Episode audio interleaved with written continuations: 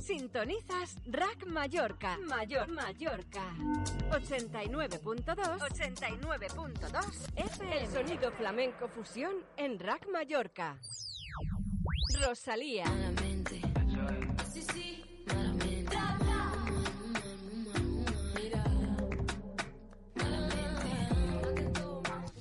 Mallorca. De Marco Flamenco.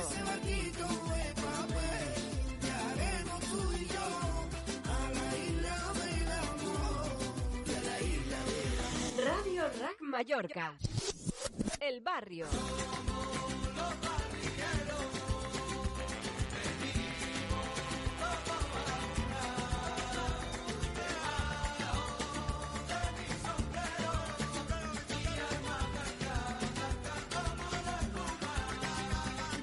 Mallorca. María Artés La Morena. Si tú supieras que salió y que por ti veo una luz, la que ilumina mi camino y deja que yo sea feliz. Si tú supieras un momento lo que yo sentí por ti, todo quedó en el pasado y acabaste para mí. Rack Mallorca. La húngara.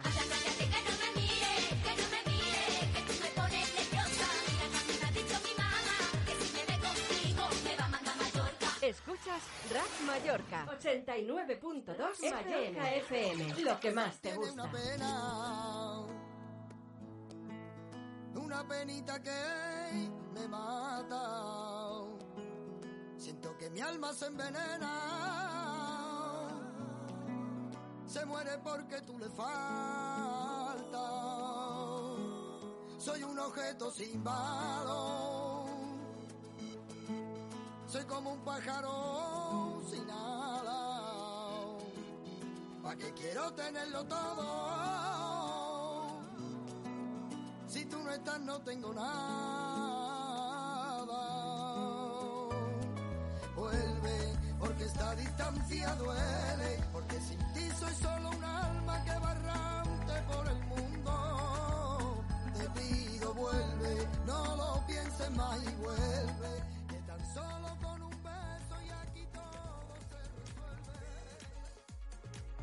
Bueno amigos, de nuevo estamos aquí en Entérate Mallorca y como no, esta vez ya acompañados por nuestro gran Baltasar Pomar Puyol. Muy buenas tardes amigo, ¿cómo estás? Muy buenas tardes, señoras y señores. Chelo, un auténtico placer poder estar contigo y haber tenido los interlocutores de nivel que hemos disfrutado, la verdad. Pues sí, la verdad es que mm, he disfrutado porque porque hay gente con las ideas muy claras y que ven que hay que reinventarse. Reinventarse, Baltasar, ¿tú cómo ves eso de que nos reinventemos aquí la, la industria turística y que además recuperemos a lo mejor otras que hemos perdido? Hombre, yo creo que nos daremos más prisa en reinventarnos en el sector turístico que en, en volver a, a, a otras industrias y a otros oficios. A ver, de, lo que realmente, de lo que realmente sabemos nosotros es de, es de hoteles, es de bares, es de restaurantes, es de servicio a la gente. De eso somos los números uno en el mundo, indiscutiblemente. Date cuenta tú que tanto en la, en la facultad de, de- de hostelería como en la escuela de turismo esta de Felipe Moreno, viene gente de todo el mundo aquí a aprender. Vienen a que les enseñemos a, a, a llevar un hotel, a, llevar, a gestionar un, un establecimiento cara al turista. Quiero decir que nosotros eh, que nos vamos a dar una hostia muy fuerte. Esto es in- innegable y es evidente. Pero vamos a ser los que vamos a marcar con nuestra imaginación, con nuestras ideas, con nuestra eh, capacidad de- de- de sacar el carro adelante. Vamos a ser los que vamos a marcar seguramente el, el nuevo ritmo de, de la industria de hostelería y restauración. De eso estoy convencido. Mm, Para mí, Baltasar, reinventarse no es volver a lo de antes, tener las mismas masificaciones y tener eh, mm, mm, 10.000 bares, 5.000 eh, souvenirs. Ah, no, reinventarse es, eh, como bien Yo no, he, dicho- yo no he dicho volver a no, no, yo te, yo te digo, yo te digo lo que otra cosa. Es, es inventar otra cosa y como bien han dicho, sobre todo los restauradores, eh, sobran sobran vales, sobra de todo. O sea, y entonces eh, hay que eh, intentar ver los que salvar a todos los salvables, pero también hay que ser realista y ver que así ah, no podemos continuar. Porque además yo también creo que es el momento de la regulación de la población. Eh, Sí, el hecho de, va, a ser, va a ser una excusa perfecta. de acoger aquí a todo el mundo eh, sin trabajo, lo que genera es que todos se monten su chiringuito. Y luego cuando pasa algo como esto, tan terrible como lo que nos está pasando, eh, pues hay muchísima más gente en la cuneta que eh, no pasaría ah, si eh, no se hubiera seguido este eh, método de expansión, expansión, expansión, expansión y venga turistas. Que yo ya avisaba hace cuatro años que aquí teníamos tres o cuatro millones de turistas prestados, que eran de los destinos emergentes que como no tenían seguridad, la gente venía aquí. Eh, el, el problema es nosotros, perdona, sí, la, la primavera árabe nos vino, nos vino caída del cielo eh, porque estábamos saliendo de la crisis del ladrillo. sí, Y fue cuando emergieron las primaveras árabes, todos los desastres que hubo en el norte de África. Y esto Mm. nos ayudó mucho a recuperarnos de la crisis del ladrillo. Y vivíamos de esa renta. Porque dices, Claro. teníamos, teníamos un- unos, unos cientos de miles de, de turistas prestados. pero no hemos sabido, en ese momento era el momento de darnos cuenta que había que parar. Bueno, en ese momento nos, nos dimos cuenta también que como que pudimos sal- em, salir o navegar mejor el, el temporal que vino de Lehman Brothers. eh, yo en ese tiempo he visto y muchas reformas en establecimientos. Muchísimas. Muchísimas. Y eso creo que no fue malo. Nos pusimos al día en muchas cosas. Y ahora nos ha pasado esto, que esto es accidental y es a nivel global. O sea que el que estaba todavía con la primavera árabe y ahora encima que le pegue esto, este va a estar más jodido que nosotros todavía. O sea que, que el, el turismo que no vendrá, que tú lo has dicho antes, va a ser mucho turismo que no vendrá por el miedo. Claro. Que ese miedo hemos de hacer ver nosotros que, sí, oye, que cada uno es dueño de, de- de sus miedos. Eso, eso es innegable. Podemos da- darles los, los mil y un argumentos para no tenerlo, pero el que tenga miedo lo tiene. Y se ha acabado. Pero vamos, em, estuve mirando el otro día, eh, por ejemplo, los, los datos de, de infectados aquí en las Islas Baleares y, mm, a ver, lo, ponedle todas las comillas a lo, que, a lo que voy a decir ahora, por favor. Ponedle todas las comillas. En una población de, 100 de 1.150.000 habitantes ha habido 2.000 infectados. Y tú me dirás, ha habido 200 Que se- que sepamos. Es verdad, es verdad, que sepamos. Vamos, pero eh, hemos de, de creure. Bueno, Vamos a no. ver. Hemos de, tener- hemos de tener estos, tenemos estos 2.000 infectados. Bien. Mm, Cada día, afortunadamente, porque tenemos unos servicios sanitarios que son de primera categoría, cada vez Ah. tenemos más gente recuperada y menos gente que se está infectando. Sí. ¿verdad? Pues con estos mimbres, con el de que tenemos una, una flota turística remodelada, remozada, unos servicios sanitarios espectaculares, unos servicios de seguridad al ciudadano muy buenos, con todo esto hemos de ir a vender otra vez nuestro producto. Pero no, hemos de ir a venderlo como el turismo de sol y playa. Creo que este concepto va a cambiar a partir de ahora. Creo que va a cambiar. Yo el otro día esbocé eh, eh, que Tony nos pidió que nos inventásemos soluciones a, a- a esta posible crisis, a ver Sí. qué podríamos hacer. Y, Que tuve un problema con el ordenador porque te quería aplaudir. Ah, muy bien. Pues Tony, me reitero en ellos o, no sé si la audiencia va, va- va a soportarlo otra vez. Encantado Sí, de sí, sí, no, no, no, no, es que yo me, pareci- me, pa- me parecían medidas porque, entre otras cosas, donde va a gen- lo que va a generar realmente empleo son los empleos sociales, los asistenciales. Esto es lo que va a generar empleo porque cada vez la población envejece más. Yo entre estas soluciones apunté una, que es lo que tú decías que va a venir ahora, pero ya que va a venir, vamos a ayudarla, que es una redistribución poblacional. O sea, hablando en plata, que va a sobrar gente. Va a sobrar gente. Va a haber gente que ha venido aquí para trabajar, ha abandonado sus hogares, ha abandonado sus familias y va- se van a quedar ahora con el, hablando mal, con el culo al aire. Y esta gente, pues, si no podemos darle un puesto de trabajo, pues, a menos ayudarle a volver a su casa. No, no, yo creo que es el momento de reorganizar, creo que es el momento de reorganizar ah, muchas cosas, entre otras la construcción. Yo no quiero más casas nuevas, yo quiero rehabilitaciones y reforma casas. Hay más que suficiente para la población que, que, que aquí en estas islas eh, se tiene, tiene que haber. Bueno, Chelo, esto de construir más o construir menos, mientras haya gente que quiera comprar casas, habrá que hacer. Claro, pero ¿sabes qué significa eso, gente? Sí, no, claro, efectivamente. Claro, pero es que entonces, ¿cómo regulamos lo otro?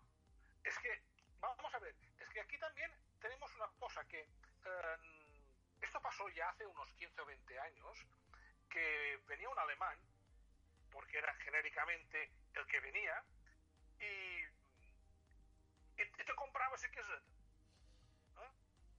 Te compro tu caseta. Tony, tú tienes una caseta muy bonita en Monaco, te quiero comprar caseta y, y tú le ponías un precio desorbitado para quitártelo, quitártelo de delante, porque esta caseta tú la habías heredado del abuelo, que pertenecía a la tía que se había ido a Filipinas y volvió con un poco de fortuna, y tú eh, te- y le decías un precio absolutamente disparatado, el alemán te respondía, vamos al notario, amigo Tony, tú y yo hacemos un gran negocio. E tu decías que és de pardal aquest alemán y se ha quedado aquesta casa que se buquea por una dobrada. Pues hacían esto, pero claro, nosotros creíamos que eran tontos porque compraban a precio carísimo. Y esto provocó dos cosas, que no eran tan tontos los alemanes. Porque los alemanes, cuando compraban la casa, se gastaban otro tanto en reformarla, dejaban aquella casa que tú dejabas que se cayesen las paredes, te la ponían al estilo mallorquín, con mucho más gusto que lo podíamos hacer nosotros, te, la deja- te dejaban la casa como un pincel, aportaban dinero al- a la industria aquí en, aquí en Mallorca, pero ¿qué fue en estos puñeteros? Ah, amigo mío, el alemán, el alemán tiene a lo mejor una semana menos de vacaciones lo que tenemos los españoles. ¿Y para qué quiere en alemán una casa de, vamos a poner un precio, de 50, mi- de un millón de euros para venir tres, semanas? No. El alemán, en su empresa, alquilaba por semanas a sus compañeros de trabajo y a sus familiares para que vinieran a Mallorca una semana en una casa privada y con eso se pagaban ellos la hipoteca. No eran tan tontos. Y además, este pan para hoy, hambre para mañana, ¿qué supuso? Que todo empezó a subir exageradamente de precio. Todas las casas en Mallorca aumentaron su, su valor real en, un, en, en- en- doblarlo o en triplicarlo. Yo he visto auténticas barbaridades en este aspecto. Yo sí que he Y visto. que- Y esto ha llegado a producir que las personas que vienen a trabajar, de las que hablábamos antes, tengan numerosísimos y costosísimos problemas para poder vivir aquí para trabajar. Por eso creo yo que una de las soluciones es ayudar a toda esta gente que ha venido aquí a partirse el lomo, no hacer el vivo como el alemán, que ha ido muy vivo, el señor Klaus ha ido muy vivo, y dejar a, este, a esta persona que se ha quedado aquí, amb el culo al aire, al menos ayudarle a volver a su casa. Pero, Pues también, sí, dime, Chedo.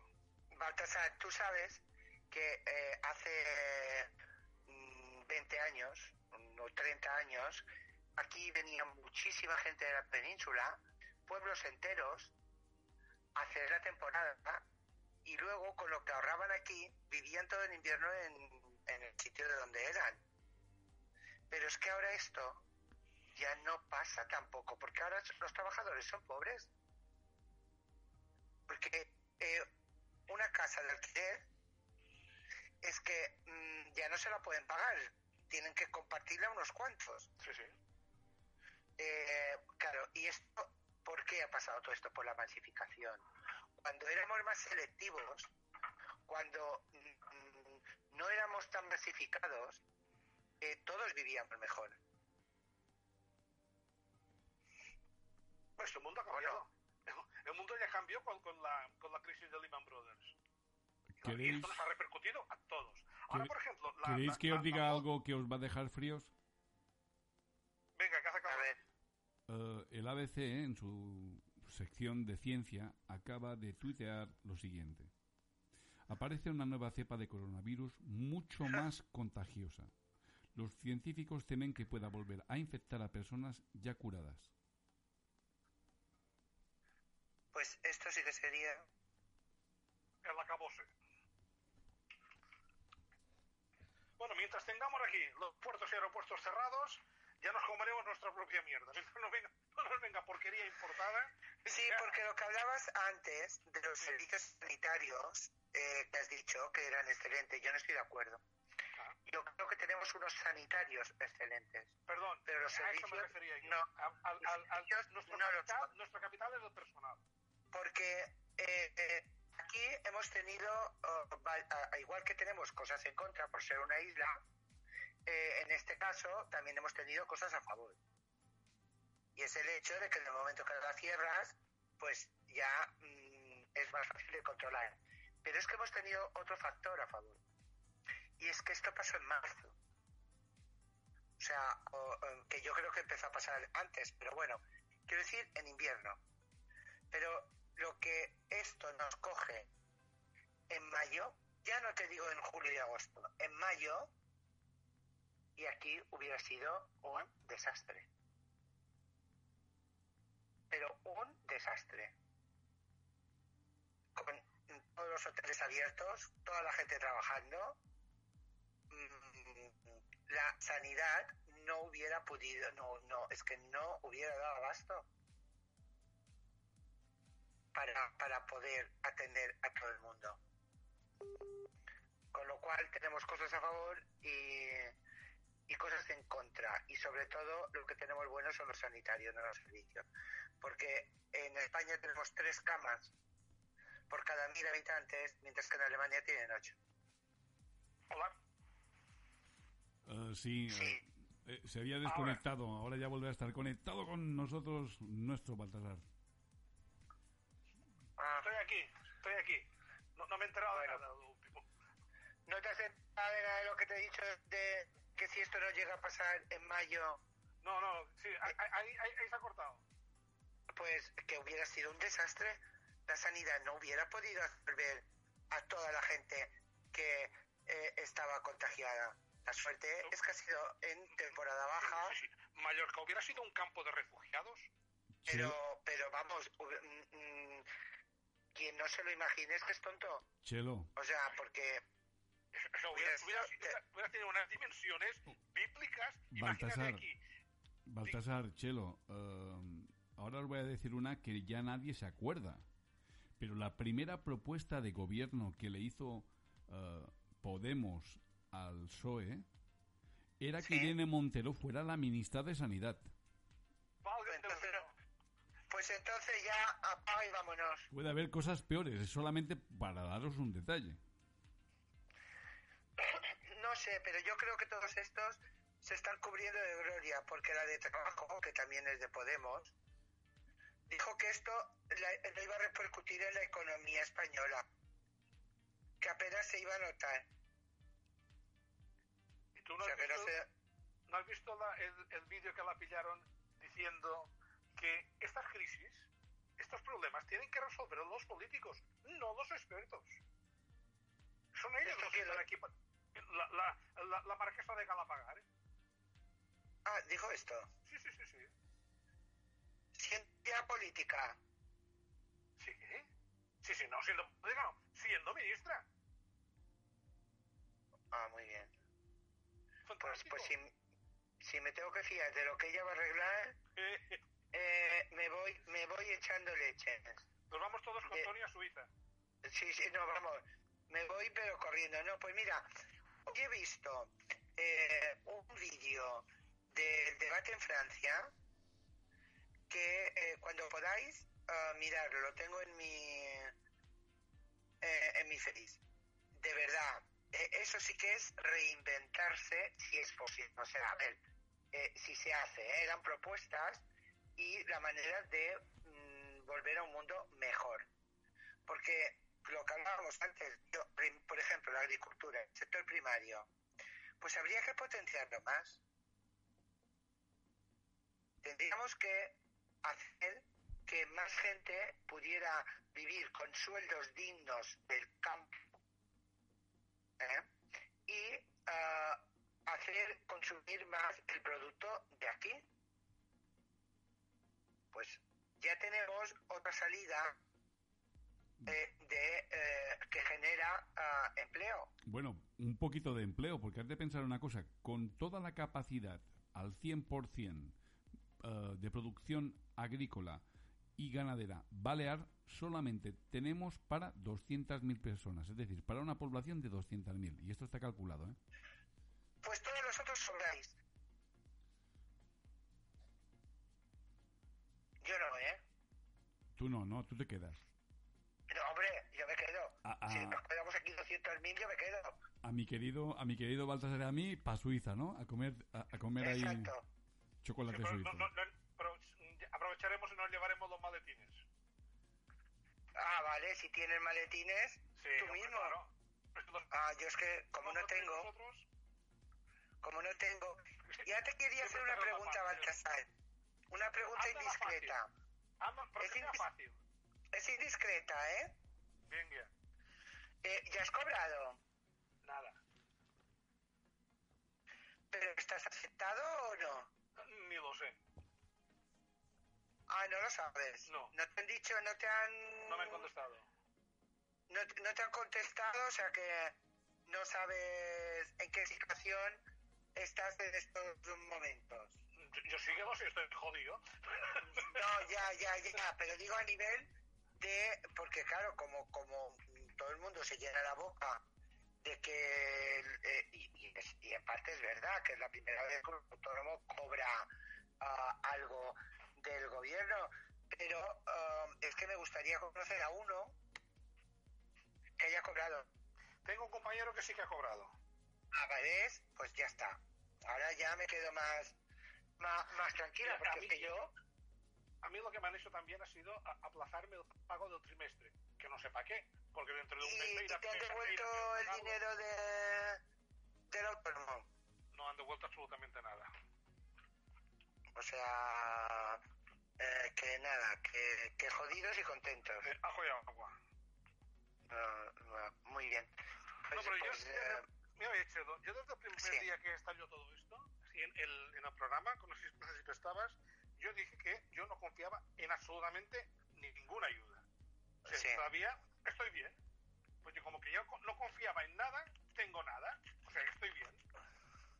bueno, ah, pero a ver si llega algo. Hombre, de momento me ha llegado el doble, que ha sido nada de nada. O sea, y, eh, no, pero a ver si el 10 eh, te llega te llega algo y, y podemos decir que, que que han cumplido. ya, sí. ya puedo decir que conozco a alguien Yo te digo, ten- tengo un compañero, un transportista, que sí que le habían pasado 500 y pico de euros no sé qué historia. no 661 es el mínimo Se ve que él tendría al- algún ingreso por algo, no sé, no sé, exactamente no lo sé. ah vale no porque como porque claro es que el tema está en eh, por ejemplo lo de la renta mínima eh, tenía que ser en abril después era en mayo ahora ya es en junio Sí queda dinero. O sea, cada vez eh, lo vamos alargando más. Pero es que la gente necesita comer. O sea, no, no, no pueden estar pendientes de, de, de que ahora sí, ahora no, ahora lo alargamos, ahora vamos mm, para adelante o para atrás o, Y, y entonces eh, me parece... Yo, lo de la Y- renta mínima, lo de la renta mínima esta, como un, como un apósito, como un parche eh, de urgencia, eh, pues mira, lo que es esto, la gente tiene que No comer. sirve para nada la renta mínima. Por eso, yo estoy... Una persona sola, una persona sola que tenga un ingreso por algo de 200 euros, ya no se la dan. Ya no la cobran. No, ya no le dan los 500. No. Yo estoy, yo estoy más a favor de un trabajo garantizado. Y a mí que me expliquen cómo vive una persona con 200 euros, porque es que yo estoy buscando a alguien que vive, que viva dignamente, ¿eh? Que me lo explique, porque es que si hay alguien que me lo explica y me lo enseña, se me haré millonaria. No, o, nadie vive con 200 euros, Chelo. Ni con 500, Ni Baltasar. con, ni con 500 ni, ni, ni con 700, si me apuras. En, en, en Baleares, nadie. En Baleares, ¿no? Yo no te digo en un pueblo de, de, de Soria Lo que o... estabais hablando antes con, con Tirado y con, con Coldo y con otro señor, que no me acuerdo el nombre. eh, Robledo. Robledo, de, mm, de la restauración y de los precios y tal.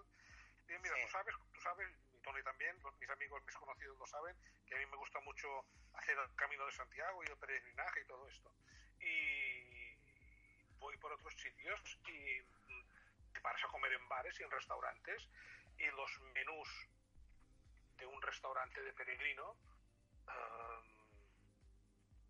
son algo más económicos que los de aquí, pero son de una calidad algo mejor y de una cantidad insuperable. Y, y de una calidad bastante mejor, porque Eh, a mí, mejor.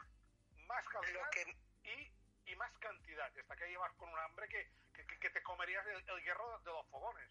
Pero bueno, Con, con Coldo me ha parecido muy interesante todo lo que ha dicho, de que hay medidas que ya estaban, pero que no se aplicaban, sí, exacto.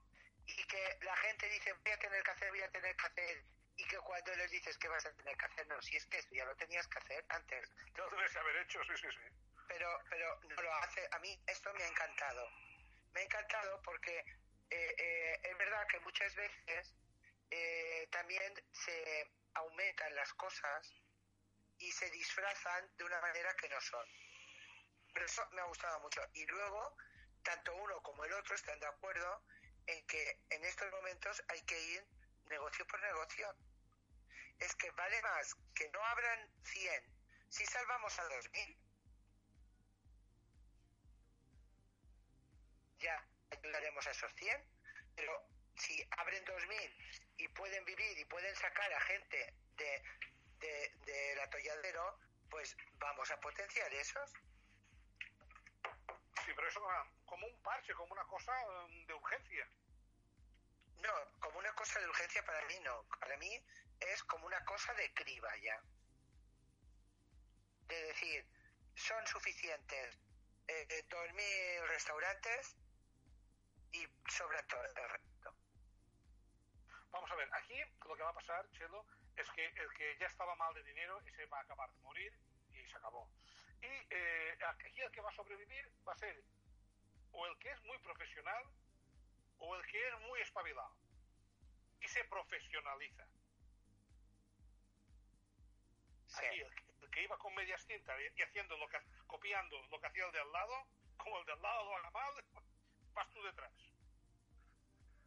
Aquí va a haber un momento que cuando venga un, alguien para hacer de camarero no será un desertor del andamio. Será un chico o una chica que, o un señor que haya estudiado la escuela de hostelería y sepa coger la bandeja con una mano y sepa llevar un porte y sepa llevar una camisa limpia y sepa tener una sonrisa en la boca siempre. Pero es que esto ya tendría que pasar.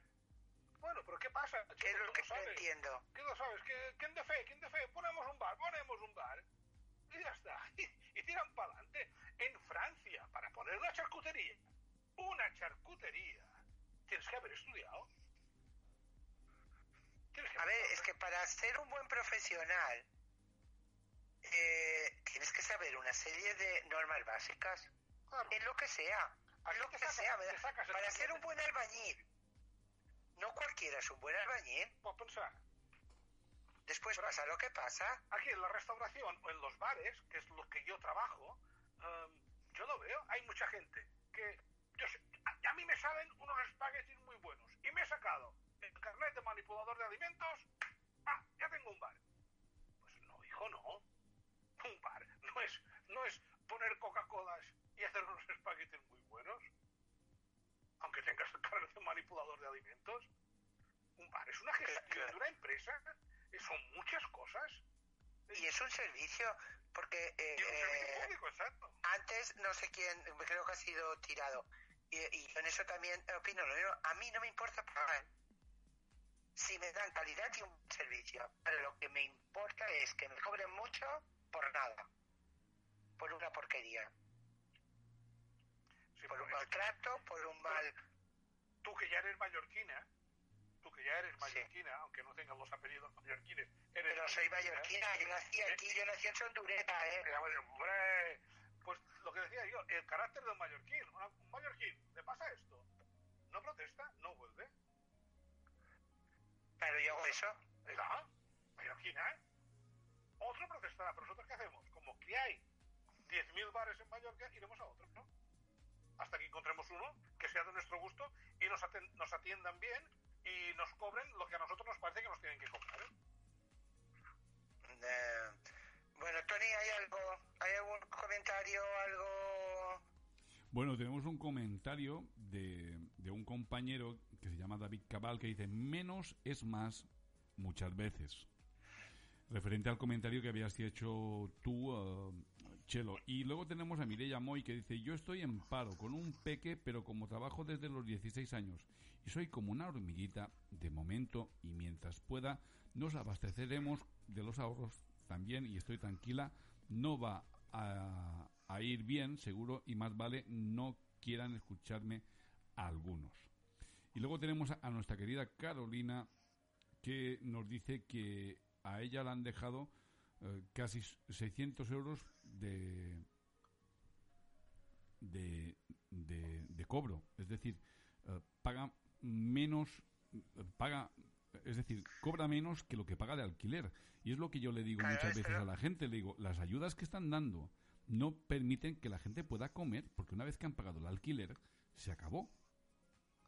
Pero es que hay muchos que ni les llega para el alquiler. Que ni les llega para el alquiler. Con lo cual, es que son parches y más parches y un parche detrás del otro. Que al final no van a salvar a la mitad de la población. Luego, a- el domingo, no sé si fuiste tú, Baltasar, ¿Mm? que dijiste que había 20 millones de personas que, que iban a vivir de, de subvenciones y de ayudas del Estado. Que iban a vivir, no lo dije. Que iban a cobrar. Porque vivir Ah, vale, como que van a, no vale. van a vivir. Bueno, perdona, me, me, me mal, que iban a cobrar. No es verdad. Al final, esto es lo que quieren que nos creamos, que son 20 millones. Los, después, los requisitos. Se queda el 50% fuera. No cobra nada. Bueno, yo oí el análisis de un periodista y echaban números y salían, ¿eh? No, te aseguro yo, te aseguro yo que no. Porque, eh, por ejemplo, ayudas a las hipotecas no dan. Eh, lo que hacen es que eh, puedes pedir el moratorio en el banco si el banco quiere y después de todos los requisitos que te, que te exige, porque, por ejemplo, tú te tienes que dar de baja para pedir la moratoria de, de la hipoteca. Pero la moratoria, con, la moratoria, con la moratoria de la hipoteca no entra dentro de este espectro de gente que yo estoy diciendo. Por, por eso, o sea, Yo no, estamos hablando de hipotecas, estamos hablando Solo de son de gente- ayudas. de gente que va a percibir dinero del Estado, no de los bancos. Te digo Estado. que no serán, no serán ni 10 millones. O- ojalá, ojalá tengas razón. Ni 10 millones, Ojalá no, ojalá razón. no. Ojalá no, porque hay, dos- hay muchísima gente que sí que la necesita y se va a quedar sin. Porque no cumple los requisitos, porque no tiene un documento X, porque no sé qué, y en este plan. Y entonces, eh, al final, eh, son parches y más parches que no nos llevan a ningún sitio. Sí, que llevan a un sitio, a la intervención de la Comunidad Europea. Bueno, pues a lo mejor, a lo mejor habría que, nos tendrían que intervenir y nos tendrían que mandar a, algún ministro, algún ministro portugués, Sí, sí, sí, sí, sí, sí, sí. Yo firmo. ¿sabes?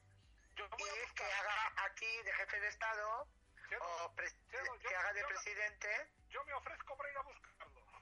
y, y, que, y que diga cómo, cómo tenemos que hacer las cosas. Bueno, me gustaría eh, opinar ahora que hacer una inferencia en lo que estáis diciendo y es que yo opino que la intervención debería ser a fondo. Aquí deberían venir auditores de Suiza, de Dinamarca, de Finlandia y que analizaran céntimo por céntimo este desfalco, esta, este expolio a, a nuestro país y que de verdad tratáramos a toda esa cúpula eh, de nobleza, de alta burguesía, que se ha apoderado de todos los recursos que había aquí y además ha vendido lo que teníamos de más valor a, a fondos buitre y, a poderes perniciosos económicos que no son de aquí y de verdad empezáramos a barrer.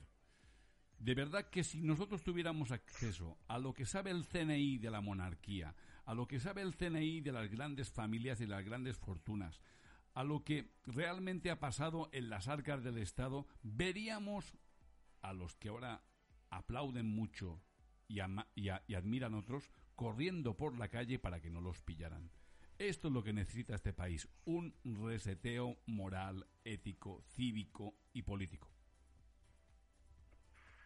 Este país necesita que eh, los políticos eh, se hagan un ERTE y, y- y se vayan al paro o si tienen trabajo que se vayan a, a, a su trabajo y, eh, y luego, eh, como no, eh, porque muchas veces la gente se mete con los funcionarios y yo os aseguro que los funcionarios los que son trabajadores de eh, la administración eh, no sobran. De hecho, somos el país que tiene más políticos y tiene menos funcionarios. Sí, pero aquí hay Por- otra por- variable que no se ha, no se ha eh. analizado, Chelo. Una cosa es ser funcionario o número de funcionarios y otra cosa es ponderar, ponderar eh, la, con la eficiencia y la eficacia. Y ahí la cagamos, ¿eh? Yo te puedo Pero asegurar no que, que vienen que vienen funcionarios de Suiza y les dan con la escoba en la cabeza a muchos funcionarios de aquí, ¿eh? Te aseguro que si esos funcionarios de Suiza están aquí un par de años con los mismos jefes que tenemos los funcionarios ahora, que son los políticos, se vuelven igual. Porque el problema no es los funcionarios. El problema es que aquí te premian por el carnet que tienes, no por el trabajo que haces. Porque tú puedes ser una persona muy productiva, muy trabajadora, pero si no eres de su cuerda, es muy probable que te pongan en un rincón. Y esto al final de los años te quema, Tony. Te quema. Y gente muy trabajadora al final dice, ¿sabes qué te digo? Que les den. Pero es que no, Oye, le- pero es que no es- les den a, a mis jefes, es que le das a todo el país, porque al final, por no salir a la calle, por no pelear, por no manifestarnos, es que claro, todo el mundo es muy fácil tener un superior y darle la culpa, pero yo digo, oye, sal a la calle, arma follón, di, oye, que tenemos unos impresentables que no saben aprovechar los recursos que tenemos en la administración pública y necesitamos buenos gestores. Esto no lo hacen. Claro que no lo hacen porque la mayoría de los que están ahí son paniaguados o son gente que yo mismo cuando estaba est- estudiando en la universidad los tenía al lado que tenían la preparación de la ah, oposición como una asignatura más para la quitada con cada kilo. No les importaba ni siquiera el ejercicio de su profesión por la cual estaban estudiando. Eso no les importaba lo más mínimo. Lo- Ellos lo que querían es la quitada, además te lo digo porque me lo decían con esas mismas palabras, quitada con K de kilo ni siquiera, ni siquiera aprovechaban esos cinco años de carrera, sino que simplemente iban a aprobar así como podían para poder después sacarse la puñetera oposición. Y en un país donde el 90% de los estudiantes quieren ser opositores, se va al carajo. Porque lo que necesitamos son investigadores, científicos, gente que de verdad quiere llevar ah, el I más D hasta la expresión de hacer evolucionar este país hacia algo de bien. Porque yo he estado trabajando en todas las administraciones públicas prácticamente. Y de verdad, he visto de todo. He visto gente honrada, he visto gente trabajadora, pero no he visto a nadie valiente, salvo tú. Ah, perdona, te iba a decir, porque vamos, eh, que yo no salgo a gritar y a manifestarme y a decir todo lo la, la porquería que hay dentro, lo he hecho siempre y así me va, claro. Pero lo he hecho siempre, porque a mí no me da miedo nadie. Porque como yo, a mí no me han regalado nada, me lo he ganado todo, no me da miedo nadie. Pero eh, ya te digo mm, que no se hay que generalizar tanto. Lo que sí hay que hacer es bajar el número de ah, políticos. Y luego hay otra cosa que espero que hayan aprendido de la era Zapatero. Y es que bajar el sueldo a los funcionarios que cobran 1.200 euros o quitarles la paga extra, lo único que hace es fastidiar más la economía. Porque eh, no gastas, evidentemente no puedes, no puedes. Tienes que hacer lo único, o sea, para gastar para los gastos los básicos, las necesidades básicas. Entonces, espero que de eso también eh, hayan, aprendido algo y empiecen por eh, eliminarse ellos y, eh, y sus salarios. Y a mí, eh, como en todo, digo que en todas partes hay gente buena, hay gente mala, hay más trabajadores y menos trabajadores, pero no me gusta generalizar en ningún caso. Y creo que hay muchos funcionarios muy trabajadores y hay otros que son verdaderamente verdaderos pencos. Pero yo he trabajado en la privada 13 años y me ha pasado lo mismo, ¿eh? También tenía compañeros que no daban, mm, vamos, ni un palo al agua. Y lo sabían hacer, que daba la impresión de que estaban trabajando, pero es que veías meses y meses los mismos papeles encima de la mesa. Sí, pero a esos los podían despedir si los pillaban al final. Pero a un funcionario, no. Y además, yo no he hablado de que haya o no gente que sea competente o no, o que sea trabajadora o no. Eso ya lo he matizado. Estoy hablando de gente valiente. Gente que salga a la calle y diga, mira, hasta aquí hemos llegado. Estos po- políticos no nos sirven, no son buenos gestores y se lo tenemos que decir al pueblo español que es el que nos paga. Pues eso no pasa. No pasa. No salen a la calle. Al final pasan Pero ellos de todo. Dicen, yo cobro, me doy un año de baja por depresión o por lo que quieras, porque además deberíamos hablar de eso. Yo he visto depresiones pasarlas en la playa y de juerga, ¿eh? Compañeros que, que- que he tenido, por ejemplo, en a- alguna administración que no quiero nombrar ahora. Aquí hay que hablar bien claro. ¿Qué queréis? ¿Qué, qué- qué- qué queréis? ¿Defender la, la- la función pública? Pues salid y defenderla. Que vosotros sois los que tenéis el pan asegurado. Que la pobre chacha o la pobre o el pobre señor que está trabajando co- con un contrato de mierda, ese, e- ese se arriesga a no poder dar de comer a sus hijos. Pero vosotros, que sois los funcionarios, y no salís ahí a dar caña. Todos juntos, venga, vamos. ¿No lo hacéis? No, yo, yo en esto estoy de acuerdo, pero yo me he visto en huelgas hacerla yo sola. Me lo creo. yo sola. De ti me lo creo. ¿eh? O sea, nadie más. Uno, porque no, yo soy interino y, y claro, no, porque soy interino. El otro, porque tengo una familia. Y el otro, porque no sé qué, claro, digo, yo también, también tengo una hipoteca que pagar y también tengo muchas cosas, pero si tenemos que defender nuestros derechos, vamos a defenderlos y vamos a decir la verdad y vamos a decir, y, y me he visto muchísimas veces sola. Haciendo huelga, ¿eh? Pues ha llegado el momento de volver a dar caña, Chelo. De volver a dar caña como sea. Cuentas con todo mi apoyo y, con mi- y conmigo mismo. Mm, Volvamos con las O sea cacerolas que- donde quieras. Y bueno, el tiempo se nos está pillando y ha llegado el momento de la sección de Baltasar. Pomar Puyol. Sí, antes quería comentar que hoy he visto, hoy mismo he visto un reportaje de un reportero alemán que habla perfectamente castellano y se había puesto en la, en la entrada de una institución pública, no, no he fijado en qué ministerio era, y quería preguntar el horario de los trabajadores. Y cuando ha entrado la primera, se lo ha preguntado, y dice, "¿Cuál- sobre su horario, tal y cual, trabaja aquí, es funcionaria, sí, sí, sí, sí, sí. Y le dice, de 8 a, las, hasta las 3 y media. y mira el reloj y dice, son las nueve, pero vente. Dice, sí, es que hoy he llegado un poco tarde. Pero ¿es la primera? O sea, ese día que se, sería casualidad, seguramente, pero ese día que, que se ponen a, control- a controlar, este hombre se pone a controlar la entrada de los funcionarios, la primera llegaba 40 minutos tarde. Es como raro, porque lo típico, y sobre todo en, en, en Palma, que, que lo tienes bien, porque los pueblos te controlan más, es eh, llegar pronto, porque como el horario es flexible, tú puedes empezar, puedes entrar a las siete y media ah, y eh, hasta las nueve tienes de siete y media a nueve para entrar y para salir tienes de las dos a las cuatro. O sea, y tú te lo montas, lo haces como... Bueno, al final Pero- había una, al final había una, una mujer que llegaba a las nueve y media. Dice, y pero si son las nueve y media. Dice, sí, hoy, hoy me he dormido.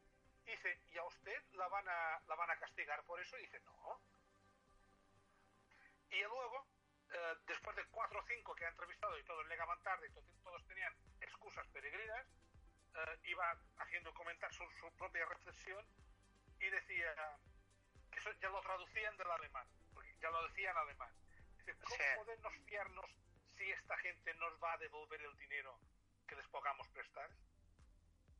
Y mm, como decimos en mallorquín, a mí esa frase me ha escarrufado. Eh, ¿Puedo añadir algo, algo final ya? Eh, Sí, claro, claro. Mira, una de las cosas que yo hice en su momento, yo quería hacer un programa con un compañero mío que es humorista, y no se nos ocurrió otra cosa que grabar durante una semana la puerta de entrada de una institución pública. ¿Vale? Que grabamos como entraban, fichaban, etcétera. Y esto lo tengo guardado como eh, algo que tengo, mm, ¿cómo decía yo? La cartuchera, porque algún día lo voy a sacar esto. Y estoy buscando una productora que lo quiera sacar porque va a ser muy, muy, muy sonado. Porque es vergonzoso lo que filmamos. Vergonzoso, ¿eh? Pero claro, con pruebas, con pruebas, sabes que estás de tranquilo. Yo estoy con una tranquilidad de haber hecho eso. Pero con una tranquilidad que el día, en serio, que, que- que ponga las pruebas ahí encima, eh, yo creo que todos los funcionarios de España van a agachar la cabeza y dirán, coño, nos han pillado. Y ahora, Baltasar, todo tuyo. Bueno, pues empezamos la sección de tal día como hoy. Pues en 1494, eh, Cristóbal Colón, de oficio descubridor, en su segundo viaje la isla que hoy conocemos como Jamaica, pero que fue llamada como la isla de Santiago. Hostia, tú. ¿Qué vos? ¿Qué te parece? ¿Has Un mallorquín por el mundo, primer mallorquín por el mundo que hubo, Antofolat de Porto Colón.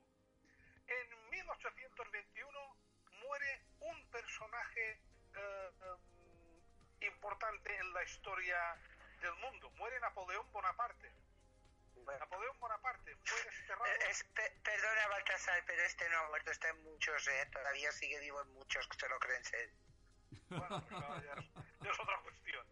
Napoleón Bonaparte fue desterrado por los británicos tras ser vencido en la batalla de Waterloo y lo, lo desterraron a la isla de Santa Elena, una isla volcánica en medio en medio del Atlántico, ya merda, ya tot sol. Y murió No de una... confinat. Sí, sí, este sí que estuvo confinado. Me cago Dios. Eh, murió a 51 años nada más. Y fue uno de los grandes estrategas militares reconocido a nivel mundial, pero también tuvo muchas derrotas en el campo militar. De hecho, la última le costó esto, un destierro con 51 años. El hombre que llevaba una camisa roja, porque si, los, si era herido en la batalla, sus soldados no pudieran ver la sangre. La sangre. Sí, sí. En- nos vamos a 1890. En España se promulga la ley de sufragio universal. Pero ojo, Chelo, que solamente fue masculino. Y eso fue Lo sé, lo sé. bajo el gobierno de Sagasta. Que ha- habría para hacer todo un programa sobre este hombre, el Sagasta, que Prácedes Sagasta, que fue un hombre que puso y quitó reyes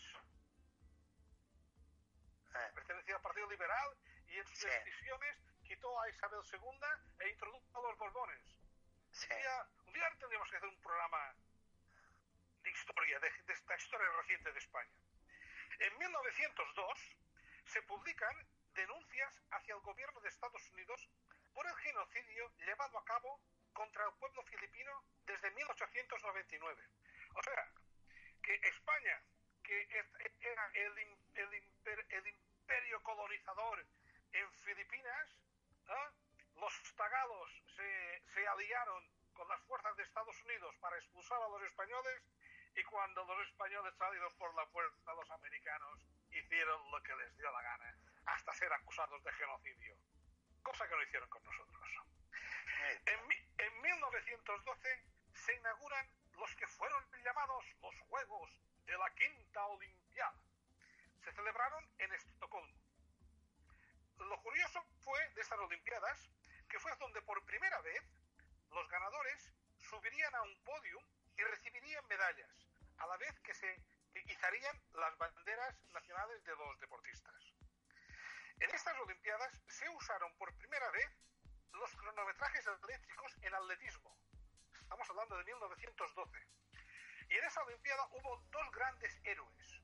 Uno fue el finlandés Kolemainen, que ganó tres medallas de oro en 5.000, en 10.000 y en campo a través.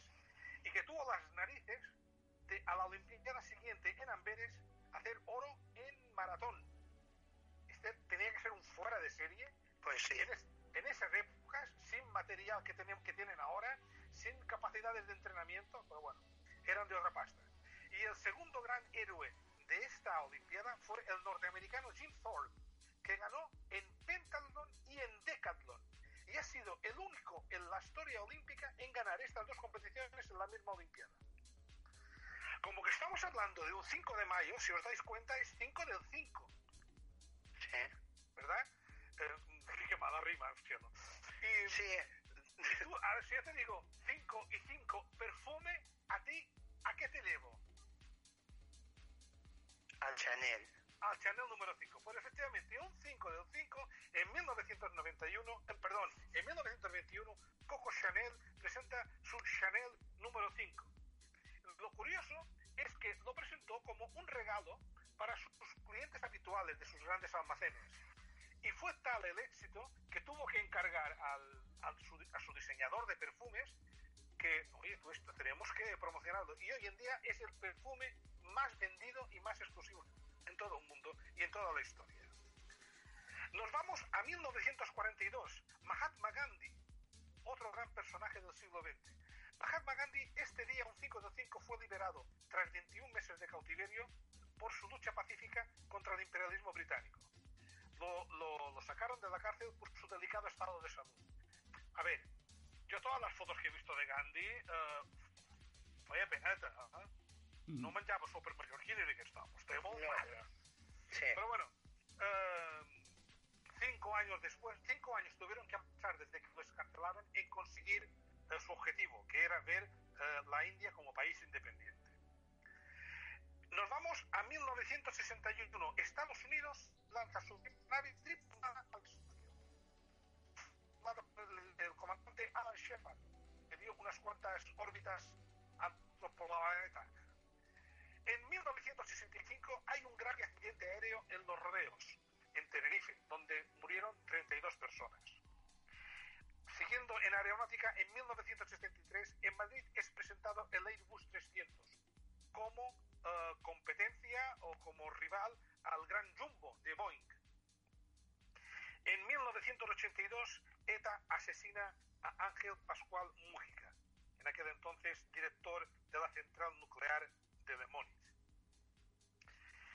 En 1998, en Barcelona, 11 años después del brutal atentado de Hipercor, 12 de los afectados pudieron cobrar unas indemnizaciones por valor en aquel tiempo de 106 millones de pesetas. Y en 2006, un 5 del 5, tal día como hoy, se desarticulaba una red de clínicas médicas ilegales para ciudadanos chinos, en la que fueron detenidos varios falsos médicos. Hay que ver la maldad humana hasta dónde puede llegar. Sí. Bueno, y ahora os voy a hablar de los nacidos un 5 del 5. Y en 1813 nació el filósofo, el filósofo preferido de Faimino y Cansado. Igual Chelo sabe, quién, sabe, sabe de quién estoy hablando. No. De Soren Kierkegaard. Digo por una coletilla que hacían esos ja ja ja ja ja ja, ja, yo me río con Kierkegaard. Igual Ah, solamente estamos yo. Pero bueno. Pero este sí, No, no. este sí que es amigo de, de, de Chelo. En 1818 nació el sociólogo y economista que revolucionó el mundo en su aspecto eh, económico, que fue Karl Marx. Con su es amigo mío, sí. del capital. Y en 1914 nació una persona que ha, sido, que ha estado vinculada a nuestras islas. Nació una persona que ha sido una estrella en, en Hollywood. Nació Tyrone Power. Oh, Tyrone qué Power- guapo. Sí. Tyrone Power fue, cuidado con lo que voy a decir ahora, ¿eh, Tony? Fue el inventor del botellón del paseo marítimo. Junto con su amigo Errol Flynn, que tenía un chalet en Villetas, Otro guapo. otro guapo, pues juntaron los barcos. Eh, el- tenía el Zaca y, el Tyrone Power tenía el Black Swan. Los juntaron en, en el club de mar del paseo marítimo y van como el sapling fly y venga, y venga, y venga, y botellas por el suelo, y botellas por el mar.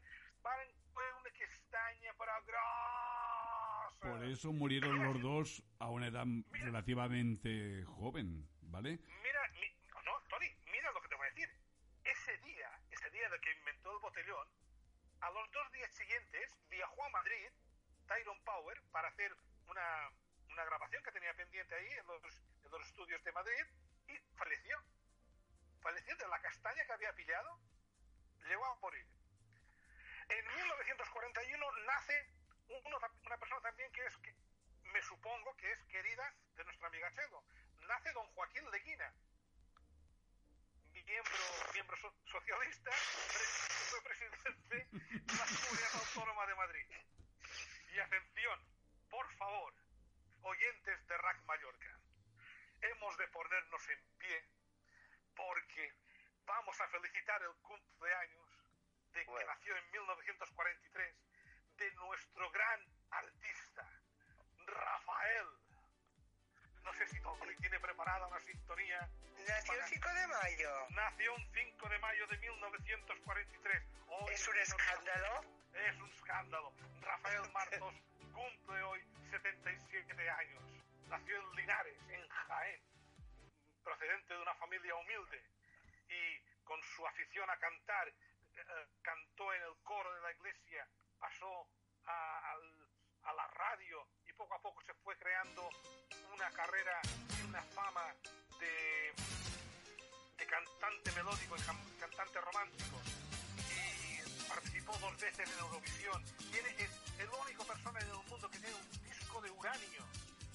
Fue el primer eh, cantante de, procedente de una economía capitalista que tuvo permiso para cantar en Rusia, en China. Yo es que m- me emociono hablando de este hombre, porque este hombre, quieras que no, lleva 60 años en el oficio. Es un currante de pies a cabeza. Este no ha... Canta muy, canta muy bien, además. can- hay gente que dice que canta muy bien, gente que dice que canta muy mal. Pero yo tuve el privilegio de poder ver un concierto suyo y nada más su presencia sobre un escenario. Y mira que es un hombre chiquitito, es un hombre de, de estatura corta, logró poner en pie a, todo un a toda una platea del auditorium sin pronunciar una palabra. Sin pronunciar una palabra y llegando al final, nos tenemos que despedir con es un escándalo. Um, querida Chelo, un auténtico placer y un honor, amiga. Eh, igualmente, un besito y cuidaros. Segui- seguir cuidándoos, no os dejéis. Baltasar, te quiero, tío. Qué bien lo haces. Y yo os quiero mucho a todos vosotros también, y a los oyentes más, que todavía encima tienen la paciencia de aguantar nuestra chorrada. Hasta pronto. Hasta pronto, amigos. Volveremos el próximo martes. Adeu, adeu. Adeu.